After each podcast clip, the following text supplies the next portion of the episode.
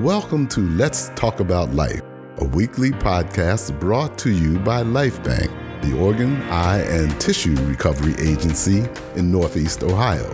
Donation can be a complicated subject, but it is really all about life. So spend a few minutes as we unravel the complexities of donation. So come on, let's talk about life. We've all seen those moving moments on television, on social media, even in the newspaper. Grateful recipients meeting their donor's family. There's tears, there's hugging, there's high emotions, and there is always gratitude for that second chance in life. Although those are such moving moments, in reality, they don't happen all that often. And there is a whole entire process for communication between donor families and recipients.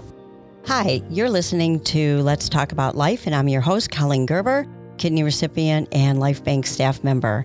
I have my fellow staff members from our Bereavement Services Department. Elissa Berman, who is our Senior Bereavement Services Counselor, and Mary LaRiccia, our Bereavement Services Coordinator who handle all the correspondence between donor families and recipients. Thanks for being here with me today, ladies. Mary, can you tell us what is the process of organ donor families and recipients to correspond with each other? Organ recipients as well as organ donor families do have the opportunity to correspond anonymously through Lifebanc. The process begins with for donor families. Once they write their letter, they can send it into Lifebanc with a little separate note with their loved one's name on it and the date that they died, so we're able to match it up uh, with the correct recipient. Recipients can either drop off or send their correspondences to their transplant center, who will forward the correspondence to Lifebanc. We take it from there Donor families as well as recipients are always asked initially if they would like to receive correspondence because it's a very personal choice. Once they say, yes, you know, I would like to receive it, then the letter is sent along to them. And this seems to work very well as far as respecting everyone's personal preferences as well as everyone's privacy.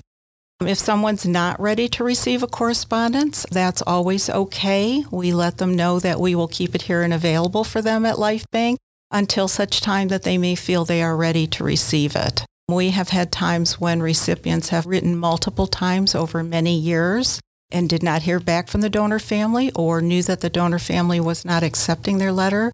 And down the road, Families did choose to receive the letters and a whole stack was sent along to them. And then the family wrote back to the recipient. Wow, that must have been impactful. Yeah, it's very much in everyone's own time frame. There certainly is no time frame involved with writing.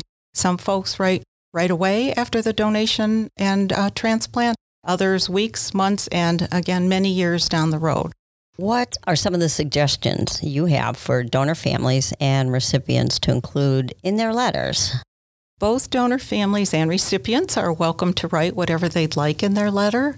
We do encourage everyone to be sure not to include identifying information. That would be such as a last name, although a first name is certainly okay. Would not want to include like an address, phone number, hospital name, or photo, anything that would specifically identify yourself. And this is to keep the confidentiality for both parties. When these letters are sent along, they are reviewed quickly to make sure there is not identifying information in them.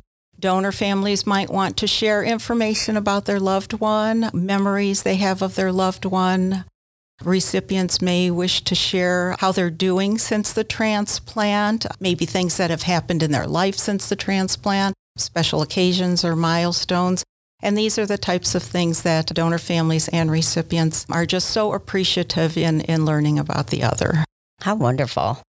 It is. It's uh, a great opportunity for both parties to be able to learn about each other. And donor families very often say this is reinforcing to them to know that this was the one good thing that came out of their donation and knowing that someone else was able to be helped and that someone else did not need to lose a loved one.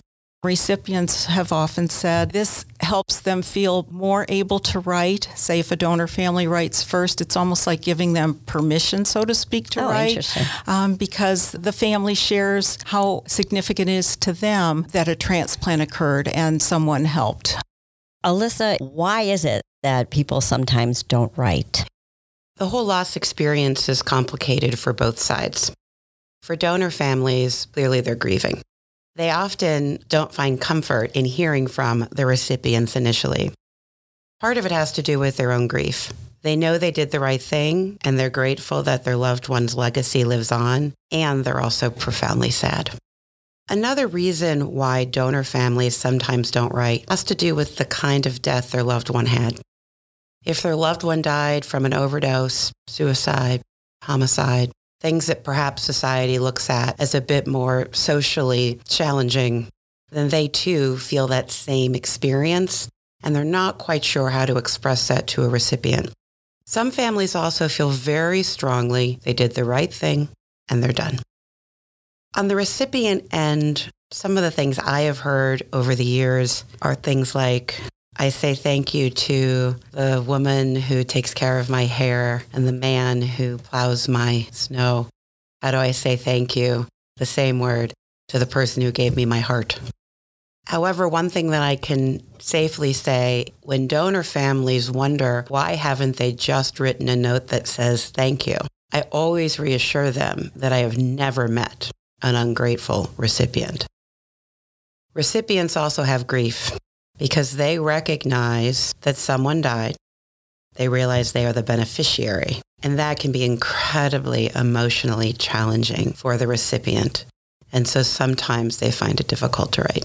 If organ donor families and recipients end up wanting to meet, Mary, what is the process for that? And how often does that really happen?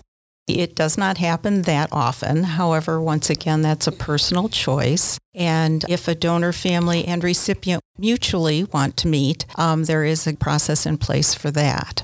The first step to take would be to, in a letter that you write to the other party, let them know that you're interested in direct contact and ask if they are also interested. If they do respond that they are, then the next step would be taken. And oftentimes we are able to make that connection happen then, although not always. Sometimes there are circumstances in place that kind of get in the way of that happening. But generally, it's a matter of very brief paperwork that both parties fill out and send back to Lifebanc. We exchange that information between the two. We are not involved past that point the donor family and the recipient can choose whatever way they want to um, pursue the direct contact, whether it's email, letters, phone calls, or meeting at whatever pace they're comfortable with. That is totally up to the two of them. Amazing. It, those are still emotional. Yeah, and you know, usually they're very good connections, although not always. There have been times when, you know, the connection was not good for one or the other party.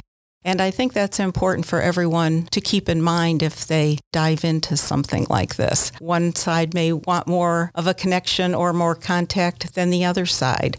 And that's one of the things you may want to think about before pursuing something like this. The other thing to consider is that before someone was a donor family and before someone was a recipient, they had an entire life previous to that.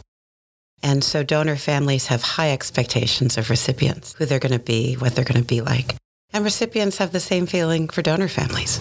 So there's this internal pressure sometimes they feel, and they meet, and it's fine, and then they're done for both of them. It's just not always necessarily a long term, lifelong relationship, but gratitude is at the core of it. I know our listeners that partake in social media have seen people posting about their donor or potentially their recipient. And social media, Google, all those things makes confidentiality a bit challenging. So we recommend that people do not try to seek out their donor family or recipient through social media. We request this because we have no sense of what that person's level of privacy is how they want to regard their confidentiality, and who even knows in their family that their loved one, hypothetically, was a donor. And yet people feel compelled to know. And so we just encourage them to come through us, to do it in the way that we have set it out, protecting privacy and confidentiality, so that both sides feel respected and honored through the process of donation and transplantation. How is the process of corresponding different for organ donor families and tissue donor families? At Lifebanc here, we work with many different tissue banks um, when someone is a tissue donor, and each tissue bank is different. For some tissue banks, there is not the option of corresponding. For other tissue banks, a recipient has to write first. My best advice would be um, for any of our tissue donor families, if you have questions about this or are interested in pursuing it, you are very welcome to give me a call. I will be better able to guide you at that point. The other difference that's important for tissue donor families to understand is that with organ, they can call for an update and we can provide them an update, usually quite soon. With tissue, the processing time is six to nine months. So the information that they would like often takes more time for them to receive. Actually, some tissue can be transplanted several years after it's donated. So it just really varies. You know, each situation is very different. That's an, an, important point to stress because there are tissue donor families who may not understand that and who feel like they haven't received a letter that a recipient isn't grateful, and that's not necessarily the case. It may be that their loved one's gifts aren't being used yet. Correct. Absolutely. Certainly, any questions that any of our families have, we are always you know, happy to review any of the information with them. You do fabulous work supporting our families, and we so appreciate you. And thanks for being here with me today. Thank you. Thank you. We hope you found today's episode inspiring and informative. Let's Talk About Life can be found on Apple Podcasts, Google Music, Spotify, and other podcast providers. And of course, always on lifebanc.org slash resources. We encourage you to subscribe and we invite you back next week. And come on, let's talk about life. Thank you for listening to Let's Talk About Life. If you have questions about today's podcast, reach out to us at info at lifebanc.org. Take a few minutes to do something heroic and register to be an organ donor by saying yes at lifebanc.org. Literally, someone's life is depending on it.